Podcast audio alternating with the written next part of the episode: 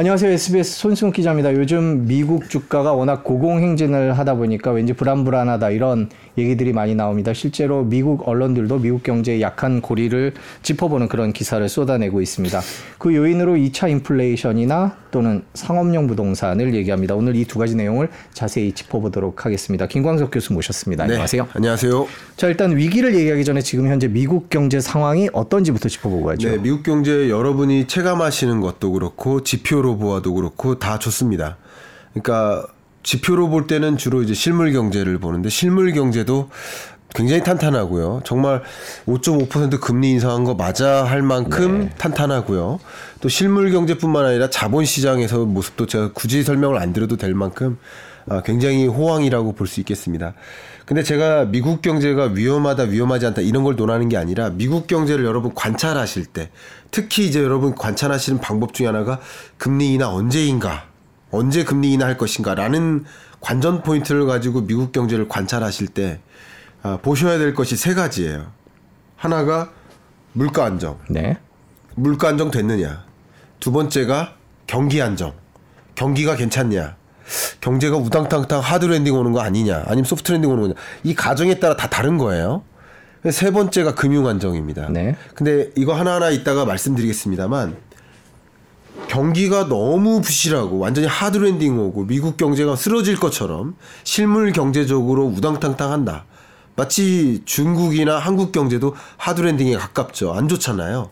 경기가 그렇게 안 좋으면 그 경기 안정 것을 좀 막기 위해서 경기를 부양시키기 위해서 금리 인하 시점을 좀 빨리 당겨야 된다라는 생각이 있을 수 있지만 경기가 좋으니까 금리 인하할 필요 없는 거예요. 네. 추가적으로. 자, 그건 그런 거고 두 번째가 이 앞에 말씀드렸던 물가 안정인데 역시 지금 금리 인상해 왔던 것이 물가 안정하려고 한 건데 물가가 잡혔느냐 안 잡혔느냐가 굉장히 중요한 관전 포인트예요.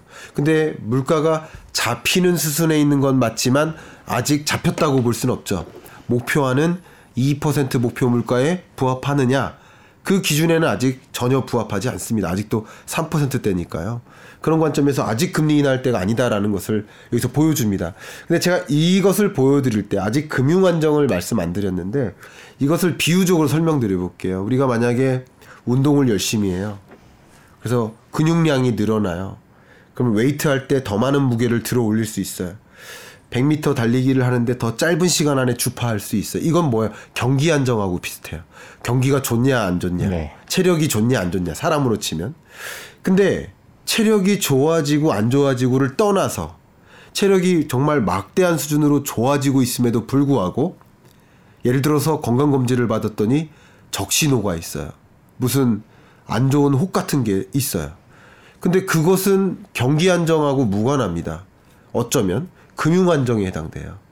그러니까 경기는 탄탄하게 성장하는데 어떠한 예를 들어 어떤 세포가 발견됐는데 이게 마치 어 혹에 불과해 아니야 이거 암세포야 여부에 따라서 금리 인하 시점과 그 나라 경제에 주는 영향이 완전히 달라요.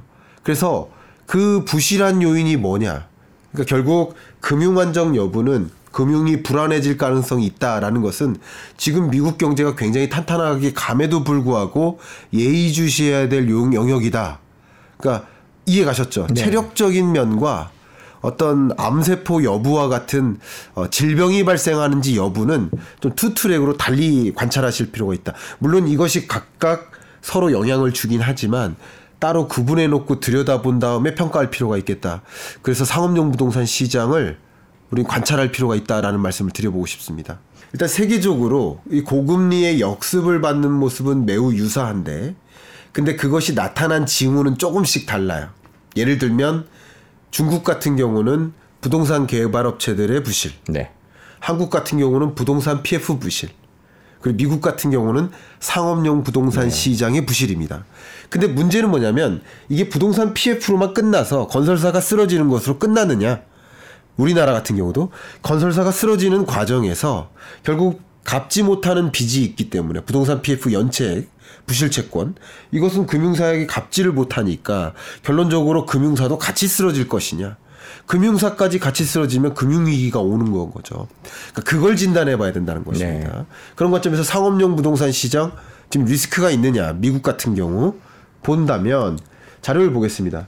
이 상업용 부동산 가격을 보시면 2023년으로 오면서 마이너스로 전환됐습니다. 그러니까 급격히 떨어져서 등락률이 마이너스로 치닫았고요. 정말 특히 상업용 부동산 시장 중에서도 그러니까 우리가 부동산 시장을 볼 때 두 가지로 구분하죠. 상업용이냐, 주거용이냐. 그러니까 우리가 주로 논하는 미분양 주택은 주거용이에요. 아파트. 근데 그게 아니라 상업용 부동산 시장, 특히 미국의 경우 상업용 부동산 시장 하면 첫 번째가 오피스, 두 번째가 retail, 이 상가야, 상가. 세 번째가 가장 많이 얘기하는 게 multi family라는 유형이 있어요. multi family는 정확히 이렇게 일대일 대칭은 안 되지만 주상복합이나 오피스텔 뭐 음, 지산 네. 이런 느낌이에요. 근데 미국의 경우에 근데 그 여러 여- 유형 중에 가장 심각한 게 오피스인데 보시는 것처럼 미국의 오피스 공실률이 미국 역사상 최고치입니다. 20%에 육박합니다. 이 공실률을 좀 비교를 해볼게요. 주거용과 비교를 해보면 조금 자명해질 수 있을 거라고 생각이 됩니다. 한번 자료를 가지고 비교를 해보면 어, 아파트가 있고요. 네. 밑에 오피스가 있고 리테일 섹터가 있는데 이 아파트는 23년 3분기 기준으로 공실률이 5%죠. 네. 그리고 그 공실률이 2분기보다 심지어 떨어졌어요. 5.1에서. 그렇죠. 근데 오피스 섹터 같은 경우는 공실률이 19.2%죠. 3분기가. 2분기보다 또 올라갔고요.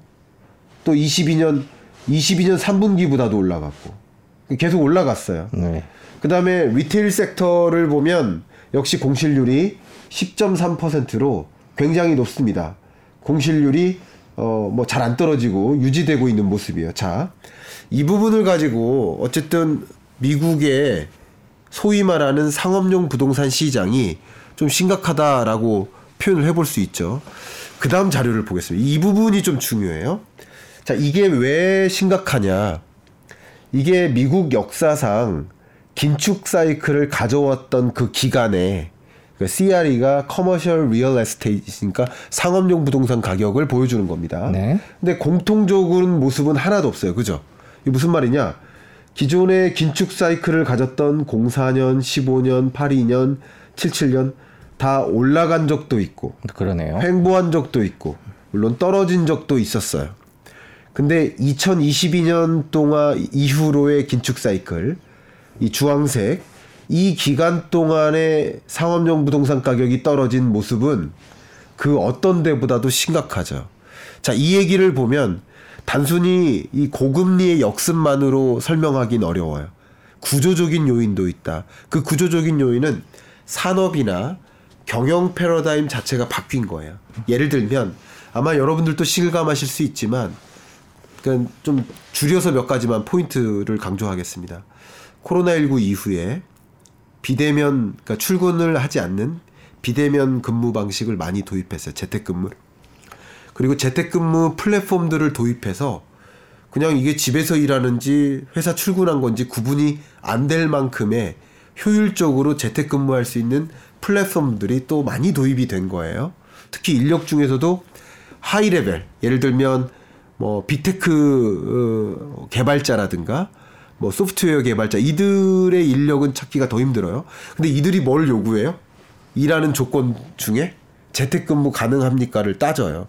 그만큼 재택근무를 활용하는 과정에서 고용시장이 또 탄탄하면서 자연스럽게 재택근무가 굳혀집니다. 그러니까 상업용 부동산 공실 문제가 계속 문제가 야기돼요. 그게 한 가지고요. 아까 리테일 소매 판매 영역 말씀드렸습니다만 상가 공실도 높게 유지되는 모습은 여러분 잘 아시다시피 전자상거래, 온라인 쇼핑을 많이 의존하다 보니까 상대적으로 이 경기가 뒷받침됨에도 불구하고 그냥 예전의 공실 수준을 못 맞춰요. 이렇게 공실이 안, 좋, 안 좋게 높게 유지되고 있습니다. 그러니까 그런 모습들이 단기적인 고금리의 역습으로만 해결될 수 있는 일이 아니라 구조적인 문제가 맞물려서 미국 경제가 단기간 안에도 이 상업용 부동산의 공실 문제를 해결하기 어렵겠구나라는 것을 확인케 해주는 거죠. 그렇게 부- 상업용 부동산 시장이 지금 공실에 해당 공실 문제가 심각하다 이렇게 지적을 좀 하겠습니다.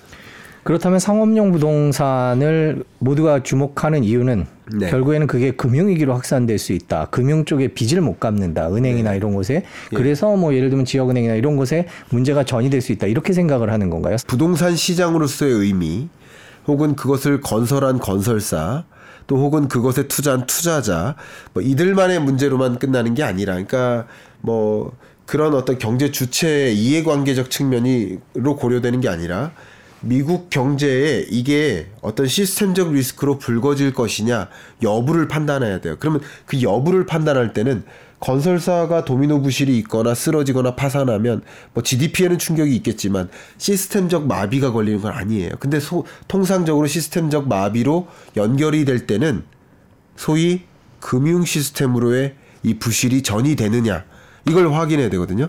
실물 경제적 이 부동산 시장에서의 현상이 금융 시스템으로까지 연결되느냐를 봐야 되는데 그래서 금융 부실 어느 수준인지를 먼저 봐야 됩니다. 자료를 한번 보여드릴게요. 이게 이익이 있는데요. 그 은행들이 취할 수 있는 이익을 크게 가장 중요한 부분을 차지하는 게 이자 이익이에요. 그렇죠? 네. 그 이자 이익을 제외한 나머지 이익을 우리는 비이자 이익이라고 하는데 그 두 가지 이익을 더한 걸 총이익이라고 합니다. 근데 순이익 기준으로 비교를 해보면 이 그래프가 복잡해 보이는데 복잡하지 않습니다. 이 수직, 수직 측은요. 순이자 이익이 플러스냐 마이너스냐를 보여줘요. 그리고 어, 오른쪽으로 가는 어, 이 수평축은 순이익을 가지고 보여준 겁니다. 근데 둘 다 마이너스면 3, 4분면에 있겠죠. 네. 근데 미국의 중소은행들이 네. 1, 2, 3, 4분면 중에 3사분면에 다 집중돼 있다는 뜻이에요. 네. 이게 무슨 말이냐? 23년 4분기 순이자 이익도 마이, 마이너스지만 순이자 이익을 제외한 나머지 이익도 마이너스인 그런 은행들이 대다수라는 거예요. 이것을 보면 어 중소은행들이 좀 부실하긴 부실하겠구나. 네. 이걸 확인할 수 있는데 그 다음 자료를 보면 굉장히 중요한 걸 말씀드릴게요. 예를 들면 우리 2023년에 있었던 가장 중요한 미국 경제 이슈가 실리콘밸리 뱅크 사태였는데 네. 그게 바로 그겁니다.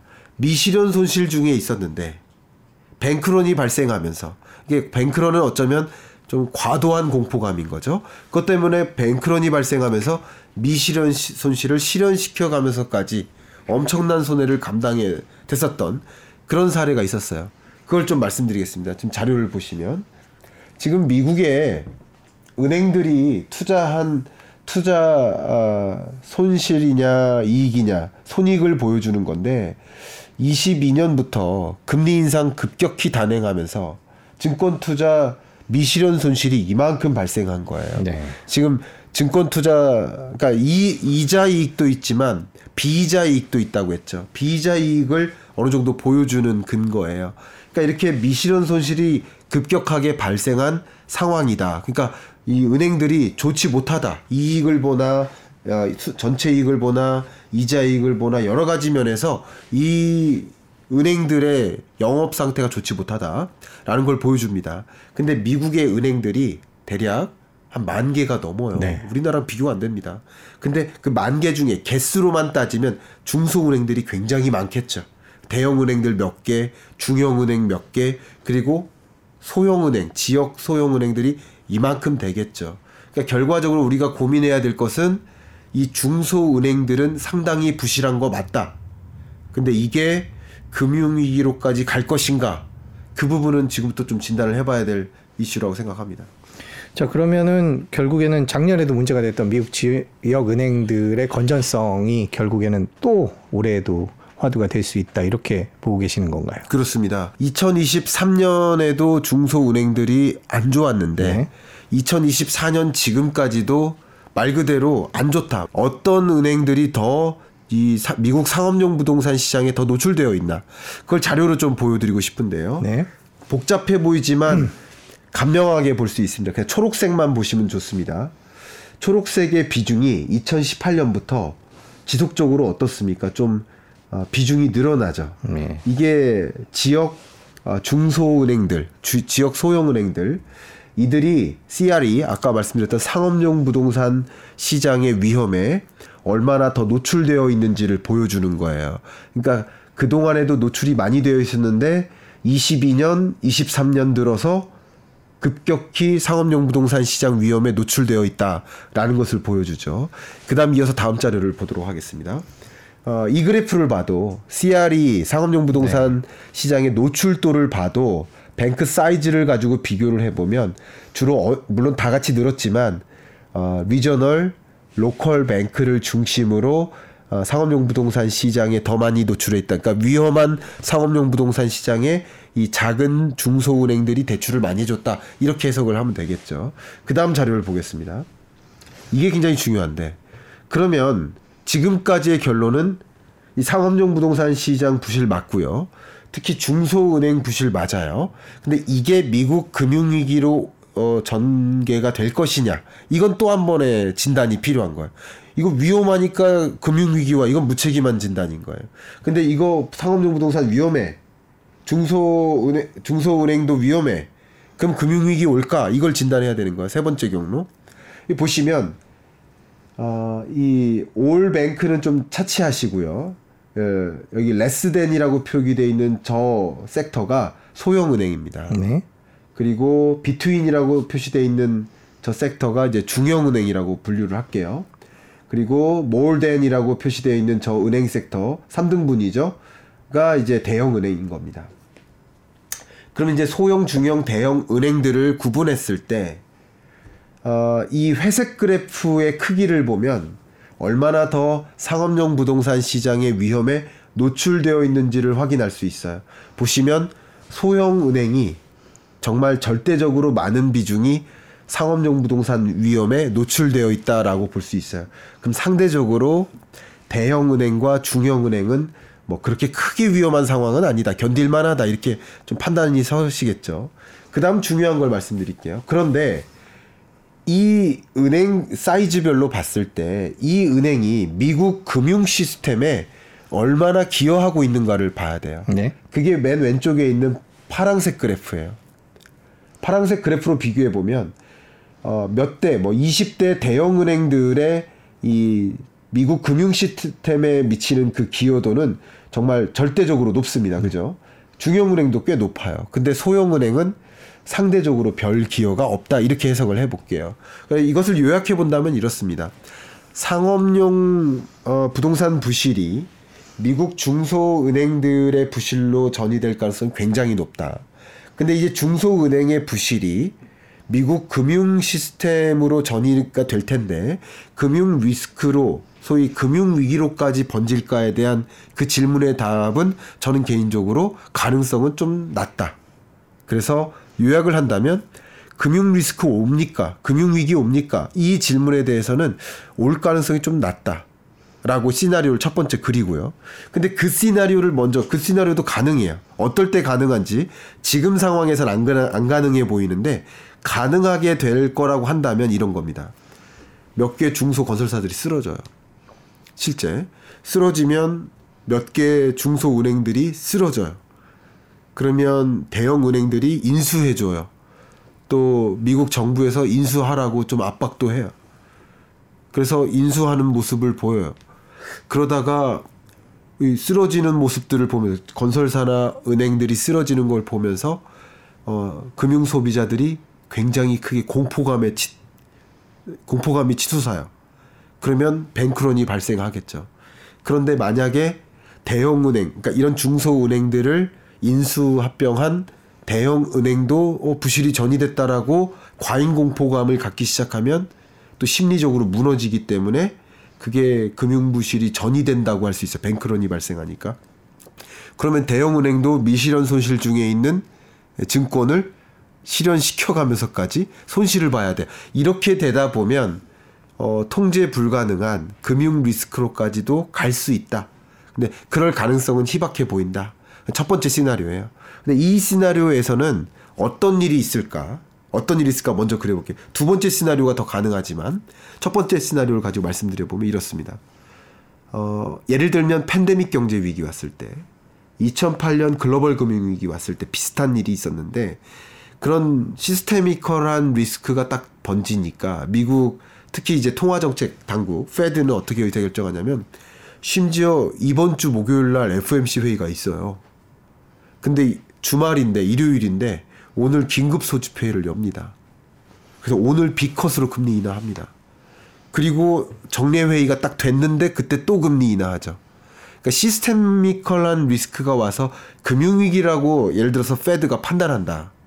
그러면 정말 이례적인 수준으로 대대적인 금리 인하가 있을 수 있다라고 말씀드리고 금리 인하가 있는 여정에서는 뭐 자산 가치 뭐 혹은 자본 시장에서 주가도 대대적인 조정이 있을 수 있다. 그러나 그 이후에 또 이런 시스테미컬한 리스크가 있기 때문에 당연히 그것에 대응하기 위해서 제로 금리를 도입했고 그랬기 때문에 그게 또 어, 자산 시장으로 돈의 이동을 가져올 수 있다. 그래서 주가의 상승이나 자산 가치 상승으로 또 이어질 수 있다. 그러니까 대규모 조정 이후 급격한 V자 반등이 있을 수 있다. 이게 제가 생각하는 첫 번째 시나리오의 경우에 우리가 예상할 수 있는 모습이라고 저는 생각을 합니다. 그 두 번째가 궁금한 거잖아요. 왜냐하면 두 번째가 가장 어, 가능성이 높으니까. 두 번째는 뭐냐면 금융위기로까지는 가지 않는다. 아까 자료를 가지고 설명드린 것처럼 금융위기까지 가지 않을 것이다. 라고 보고 있고 몇몇 중소건설사의 부실이나 몇몇 아, 중소 은행들의 뭐 파산이나 이런 일들은 있을 수 있지만 그게 미국 경제가 감당하기 어려운 수준만큼은 아니기 때문에 금융 위기로까진 가지 않는다. 근데 금융 부실 상태인 거죠. 그 정도일 경우라고 한다면 그 금융 부실의 정도에 따라서 좀 선제적 금리 인하를 앞당길 수도 있는 거고요. 어, 지금 그 금융 부실은 지금의 페드의 입장처럼 지금은 고려할 사항이 아니야. 뭐 그렇게 심각한 위기 아니야. 라고 판단 내린다면 그냥 연착륙인 거죠. 소프트뱅, 소프트한 랜딩인 거죠. 어, 그렇게 두 번째 시나리오를 그리고 있습니다. 그러니까 금융위기 오냐, 안 오냐. 그러면 이런 경우라고 한다면 결국 가장 중요한 것은 여전히 물가 안정되고 있느냐를 봐야 되니까 물가가 목표하는 2%에 부합하기까지 떨어져 주면 금리 인하를 단행할 것이고 어, 물가가 목표하는 수준까지 잘 안 온다. 그러면 금리 인하 시점은 우리가 생각하는 것보다는 더 뒤에 있을 수 있겠다. 이, 요 정도로 두 가지 시나리오를 정리할 수 있을 것 같습니다. 그리고 또 한 가지는 금리 인하가 있을 때 대대적인 조정이 있는 거 아닙니까? 라고 생각하시는 분들이 계시잖아요. 그것은 저의 답변은 시나리오에 따라 다르다. 그러니까 첫 번째 시나리오 때문에 조기에 적극적인 금리 인하를 단행할 때는 당연히 엄청난 조정을 거친 다음에 V자 반등이 있을 가능성이 높고요.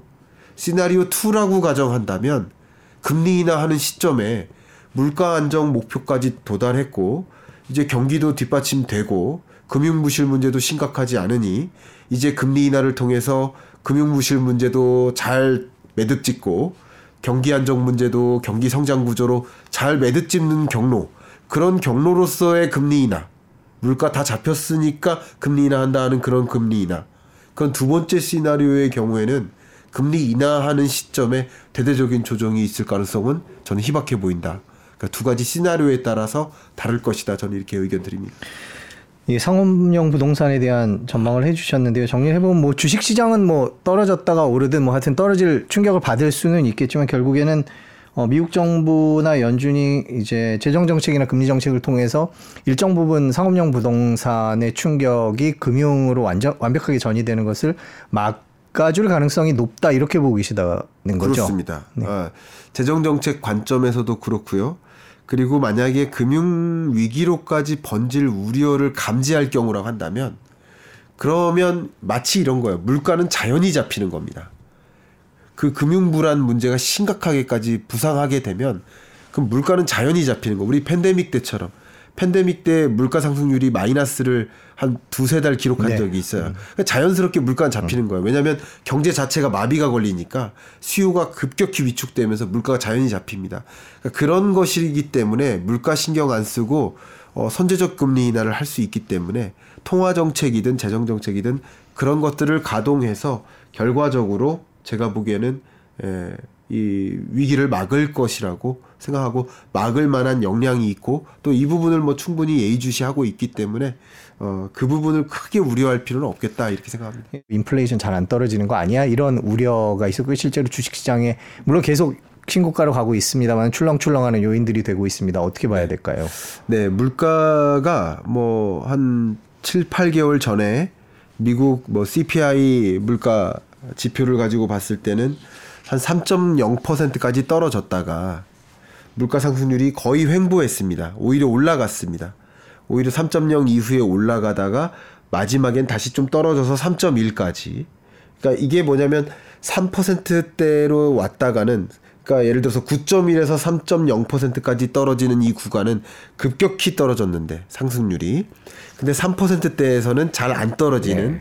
모습이죠. 그래서 이걸 제가 몇 개월 전에는 이 미국의 물가의 흐름을 스티키 인플레이션이 될 겁니다라고 말씀을 드렸죠. 끈적끈적하게 물가가 잘 안 떨어지는 거예요. 3% 미만으로는.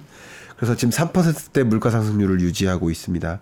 근원 물가 상승률 같은 경우도 뭐 나름 잡혔어요. 나름 잡혔는데 역시 그 밑으로는 잘 안 떨어지는 흐름이에요. 그러면 근원 물가가 어쨌든 2% 초반에는 부합해야 2% 목표 물가에 부합한다라고 얘기할 수가 있거든요. 그럼 초반으로 가려면 뭐가 해결이 돼야 근원 물가마저 2% 초반에 도달을 도달할까? 이걸 분석할 수 있는 거거든요. 그걸 해부를 한다면 해부하는 걸 그걸 기여도 분석을 한다고 해요. 그러면 어, 근원 물가가 있고 근원 물가 외에 식료품 물가나 에너지 물가가 있어요. 근데 에너지 물가, 식료품 물가의 기여도를 보면 에너지 물가의 기여도는 마이너스예요. 심지어 물가 하방 압력입니다. 그리고 식료품 물가의 기여도는 거의 0에 가까워요. 그러니까 신경 안 써도 됩니다. 그러니까 다 잡힌 거예요. 근데 근원 물가를 또 해부를 해보다 보면 그런 상품 물가가 있고 그런 서비스 물가가 있는데 역시 그런 상품 물가는 거의 0에 가까워졌습니다. 그러니까 기여도가 거의 0이에요. 근데 오로지 근원 서비스 물가만 3.1% 포인트 정도로 아직 기여도가 안 빠지고 있어요. 근데 근원 서비스 물가는 그러면 언제 2% 초반으로 올까? 이 질문인 거예요, 결국. 그럼 근원 서비스는 뭐가 결정을 할까? 임차료라든가 주거비도 있겠습니다. 근데 그 부분에 가중치를 부여하는 전문가분들도 계신데 저는 개인적으로 그 부분은 그렇게 덜 중요하다. 네. 그거는 의외로 잘 오르락내리락 하는 영역이 아니다. 다른 품목에 비해서 상대적으로. 그럼 근원 서비스 물가가 잡히려면 어떻게 해야 될까? 저는 여기서 이제 해답이 나오는데요. 근원 서비스는 예를 들어 서비스업이라고 생각해 보세요. 상품 물가는 원자재 가격이 떨어지거나 소재 가격이 떨어지거나 환율이 조정되거나 하면 자연스럽게 떨어져요. 그죠? 근데 딸기잼 가격은 딸기 소매 가격이 떨어지면 자연히 잡힐 수 있다는 뜻이에요. 제 뜻은. 근데 어 유통 서비스, 물류 서비스, 금융 서비스, 법률 서비스, 컨설팅 서비스, 교육 서비스, 서비스업은요 원자재 가격이나 소재 가격이 결정짓는 게 아니에요. 전기 요금이 결정짓는 게 아니에요. 원유 가격이 결- 결정짓는 게 아니에요. 이 서비스업의 가격은 인건비가 결정한다 이거예요. 근데 인건비가 어떻게 되느냐 그걸 임금 상승률로 봐야 돼요. 고용 지표 고용 지표 발표되는 날 실업률 지표, 임금 상승률 지표, 신규 취업자 증감폭 이거 어 난팜 페이롤이라는 지표 발표됐죠. 이 세 가지가 동시에 발표되는데 근데 이때 저는 가장 주목하는 걸 임금 상승률로 갖고 있습니다. 왜 그러냐? 물론 고용 시장이 탄탄하면 탄탄할수록 임금 상승률이 떨어질까요? 안 떨어지죠. 고용 시장이 탄탄하다는 얘기는 일자리 공급이 많아요. 그러면 많은 잠재적인 인력들이 뭐를 원할까요? 높은 임금을 선택해요. 임금 상승률이 안 떨어져요. 근데 일자리 공급이 몇 개 없어요. 다섯 개밖에 없어요. 근데 300명이 일하고 싶어요. 그러면 최저 임금에 해당 다섯 개 중에 가장 낮은 임금 일자리도 다 채워지는 거예요. 그러니까 임금 상승률이 떨어지는 효과가 있어요. 그러니까 지금처럼 고용 시장이 탄탄한 과정에서는 임금 상승률이 떨어지기가 쉽지 않습니다. 그러니까 최근 임금 상승률도 오히려 반등해서 올라가고 있습니다. 한 4.6%로 올라갔거든요. 근데 임금 상승률이 결론적으로 어, 3%대로 떨어져야 대략 한 3.89% 정도 는 떨어져야 근원 물가 상승률이 목표하는 수준에 부합할 것이다. 그래서 지금의 시나리오대로 본다면 23년 4분기까지는 매우 강했는데 미국 경제가 그리고 24년 1분기부터 뭐 경기가 다소 둔화되는 모습들이 나타날 거라고 보고 있고요. 2분기에서야 고용의 어떤 어 의미 있는 침체 어, 그런 모습들이 서서히 등장할 것이라고 생각하고 왜냐하면 고용 시장은 워낙 경기 후행적이니까 그러면 임금 상승률이 떨어지는 흐름이 반영된 물가는 3분기에나 나타난다는 거죠. 그래서 저희 생각에는 어, 빠르면 6월, 제가 좀 무게를 두는 지점은 7월. 어, 목표하는 어, 목표 물가에 부합하는 그 수준의 어, 물가 상승률이 도래된다. 그러니까 2% 초반의 물가 상승률을 보게 된다. 그런 배경에는 어, 임금 상승률이 어, 굉장히 많이 잡혀서 어, 그게 어, 소비자 물가에 반영되는 과정에서 어, 우리가 생각하는 어, 목표하는 물가, 그러니까 물가 잡혔다라는 컨빅션이죠. 확신을 갖게 될 것이라고 보고 그런 지점에 어, 금리 인하를 어 이제 물가 확실히 잡혔으니까 금융 안정도 도모해보고 또 경기도 좀 안정적으로 성장시켜 보자 하는 마음으로 이제 물가라는 신경은 안 쓰고 숙제가 바뀌는 겁니다. 22년부터 24년 상반기까지는 숙제가 물가 안정인 거고요. 20년, 21년 그 두 개 해 동안에는 경기 성장이 숙제였던 거예요. 그리고 2024년 하반기부터는 어 이제 물가 잡혔으니 할 거 했으니 다음 숙제 어 금융 안정 만들어 보자. 지금 좀 부, 부실한 부분들도 메꿔 보자 하는 방향으로 soft landing 할 것으로 저는 보고 있습니다. 그러면 JP 모건이 최근에 2차 인플레이션 파동에 와서 뭐 시장이 크게 떨어질 수 있다, 추락할 수 있다 이런 거는 좀 어, 만일에 대비하자라는 차원의 발표다 이렇게 봐야 되는 건가요? 어, 너무 좋은 질의고요. 우리가 예상하지 못하는 여러 변수들이 여러 번 등장했었죠. 가장 대표적인 게 러우 전쟁이었고요. 그렇죠. 네. 역시 2022, 2024년에 우리가 예의주시해야 될 지정학적 그런 긴장감 이게 어떻게 돌발 변수가 될지는 누구도 알 수 없어요. 그러나 추론 가능한 것 중에 하나가 대만 해협을 놓고 미중 간의 어떤 갈등이나 긴장감, 군사적인 격돌 이런 것들도 있을 수 있고 혹은 타이완 해협 봉쇄 조치라든가 중동 불안이 좀 확전된다든가 뭐 절대 그래서는 안 되겠지만 북한에서 도발한다든가 전쟁적으로 한번 침범을 한다든가 이런 문제들을 우리가 배제할 수는 없는 상황이에요 지금 현재. 그걸 또 말씀드리려면 시간이 길어지지만.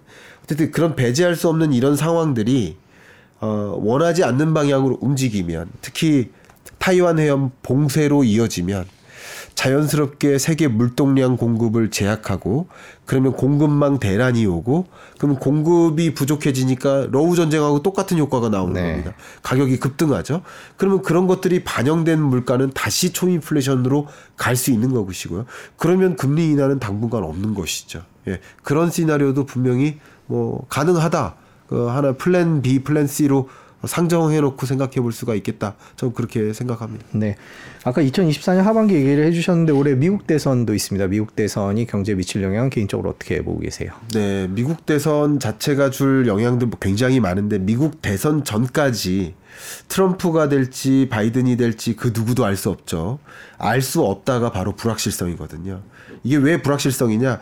상대적으로 가계는 덜, 어, 이, 이 문제 심각 하다고 생각을 하시는데 기업들은요, 누가 당선이 되는지가 굉장히 중요합니다. 정말 저도 기업의 그 경영 전략 회의 같은 데 가서 어, 이 의사결정자들의 고민을 보면 그럼 우리 어떻게 해야 돼요? 그러니까 저, 저도 어떻게 의견을 드리냐면 트럼프가 될지 바이든이 될지 모르니 트럼프가 조금 더 어, 촉진하고자 하는 산업 섹터에 신규 투자를 할지 바이든이 계속 지지했던 그 산업에 어, 지속적으로 투자를 진행해야 될지 그것은 지금으로서는 알 수 없다. 그러니까 누가 당선되느냐에 따라서 각자 어떤 시나리오로 어떤 산업들을 더 적극적으로 진행할지를 시나리오를 그려놓고 당선 여부가 확정될 때 그때 그 산업에 적극적으로 투자를 단행할 수가 있다. 이게 무슨 말입니까? 불확실성을 인지하고 이게 대기업들이 신규 투자를 할 수 있음에도 불구하고 투, 신규 투자를 할 시점이라고 생각하는 기업들마저 신규 투자를 못하는 경향이 있어요. 그러니까 이런 것들이 실물 경제적으로 영향을 줄 것이고요. 또 누가 당선이 되느냐 여부에 따라서 예를 들어서 관세 전쟁이 격화된다든가 어떤 특정 산업을 뭐 좀 대대적으로 어 좀 뭐 이렇게 제재를 가한다든가 특정 산업을 대대적으로 또 부흥시키기 위해 준비한다든가 이런 일들이 산업의 패러다임은 분명히 변화시킬 수 있을 거라고 생각이 됩니다. 예를 들면 바이든 행정부 들어서서 신재생 에너지라든가 전기차, 2차 전지 이런 산업 섹터가 굉장히 강하게 부상됐던 것처럼 만약에 정권이 바뀐다 그러면 당연히 그런 산업들은 좀 제약이 많이 걸릴 거고요. 보조금 보조금 안 주면 끝나는 거거든요. 예를 들면 그렇게 될지는 한번 지켜봐야 되겠지만, 근데 그런 일이 있을까? 아니면 어 트럼프가 지지하고 있는 뭐 석유화학 산업을 중심으로 새로운 산업이 더 각광을 받을 것인가? 이런 것들을 어 산업의 패러다임이 바뀌는 거죠. 어떤 정부가 들어섰느냐에 따라서 더 강조되는 산업이 있으니까 그런 면에서 어, 거시경제적으로 뭐 정말 지대한 영향이 있을 거죠. 트, 적어도 트럼프가 될 거다라고 한다면 세계 교역량은 크게 어, 줄어들 겁니다. 교역 증감률이 둔화되거나 교역량 자체가 감소할 겁니다. 왜냐하면 미국이 관세를 때립니다. 10% 보편 관세를 도입합니다. 그리고 EU의 관세를 때려요. 중국한테 더 센 관세를 때려. 지금 21% 정도의 관세를 부과하고 서로 있는데 더 그 관세를 추가 관세를 도입합니다. 보복 관세를 도입합니다. 보통 뺨 때리면 상대국도 뺨을 때리거든요. 관세는 관세 보복이에요. 이거는 관세 전쟁만 말씀드린 거고요. 비관세 장벽까지 생각한다면 세계 경제가 극단적인 보호무역주의 시대로 치닫을 수 있어요. 그럼 교역량은 위축되죠. 그러니까 우리나라처럼 교역 의존도가 높은 나라는 어, 좀더 충격적일 수 있죠. 이런 이 트럼프가 등장할 때 어떤 시나리오들이 있을까를 좀 들여다보고 그 시나, 각각의 시나리오를 먼저 구상해 놓고 그리고 어, 결정이 되었을 때 아, 긴급하게 선제적으로 어떻게 대응할지. 왜냐하면 11월에 결정되지만 그 정권이 들어서는 건 2025년이니까 준비할 시간은 분명히 있거든요. 그래서 미리 플랜을 짜고 시나리오를 그리고 대응책을 고민해야 하는 상황 아닌가 그런 생각하고 우리나라는 조금 뒷짐지고 있는 모습인 것 같은데 아쉽지만 어, 유러피언 국가들은 정말 심각하게 로비스트들까지 붙여서 공화당의 주요 의사결정자들과 긴밀하게 협업하면서 어떤 공격이 있을지 어떤 새로운 정책들을 단행할지 이런 것들을 정말 긴밀하게 어, 스터디하면서 대응책을 고심하고 있거든요.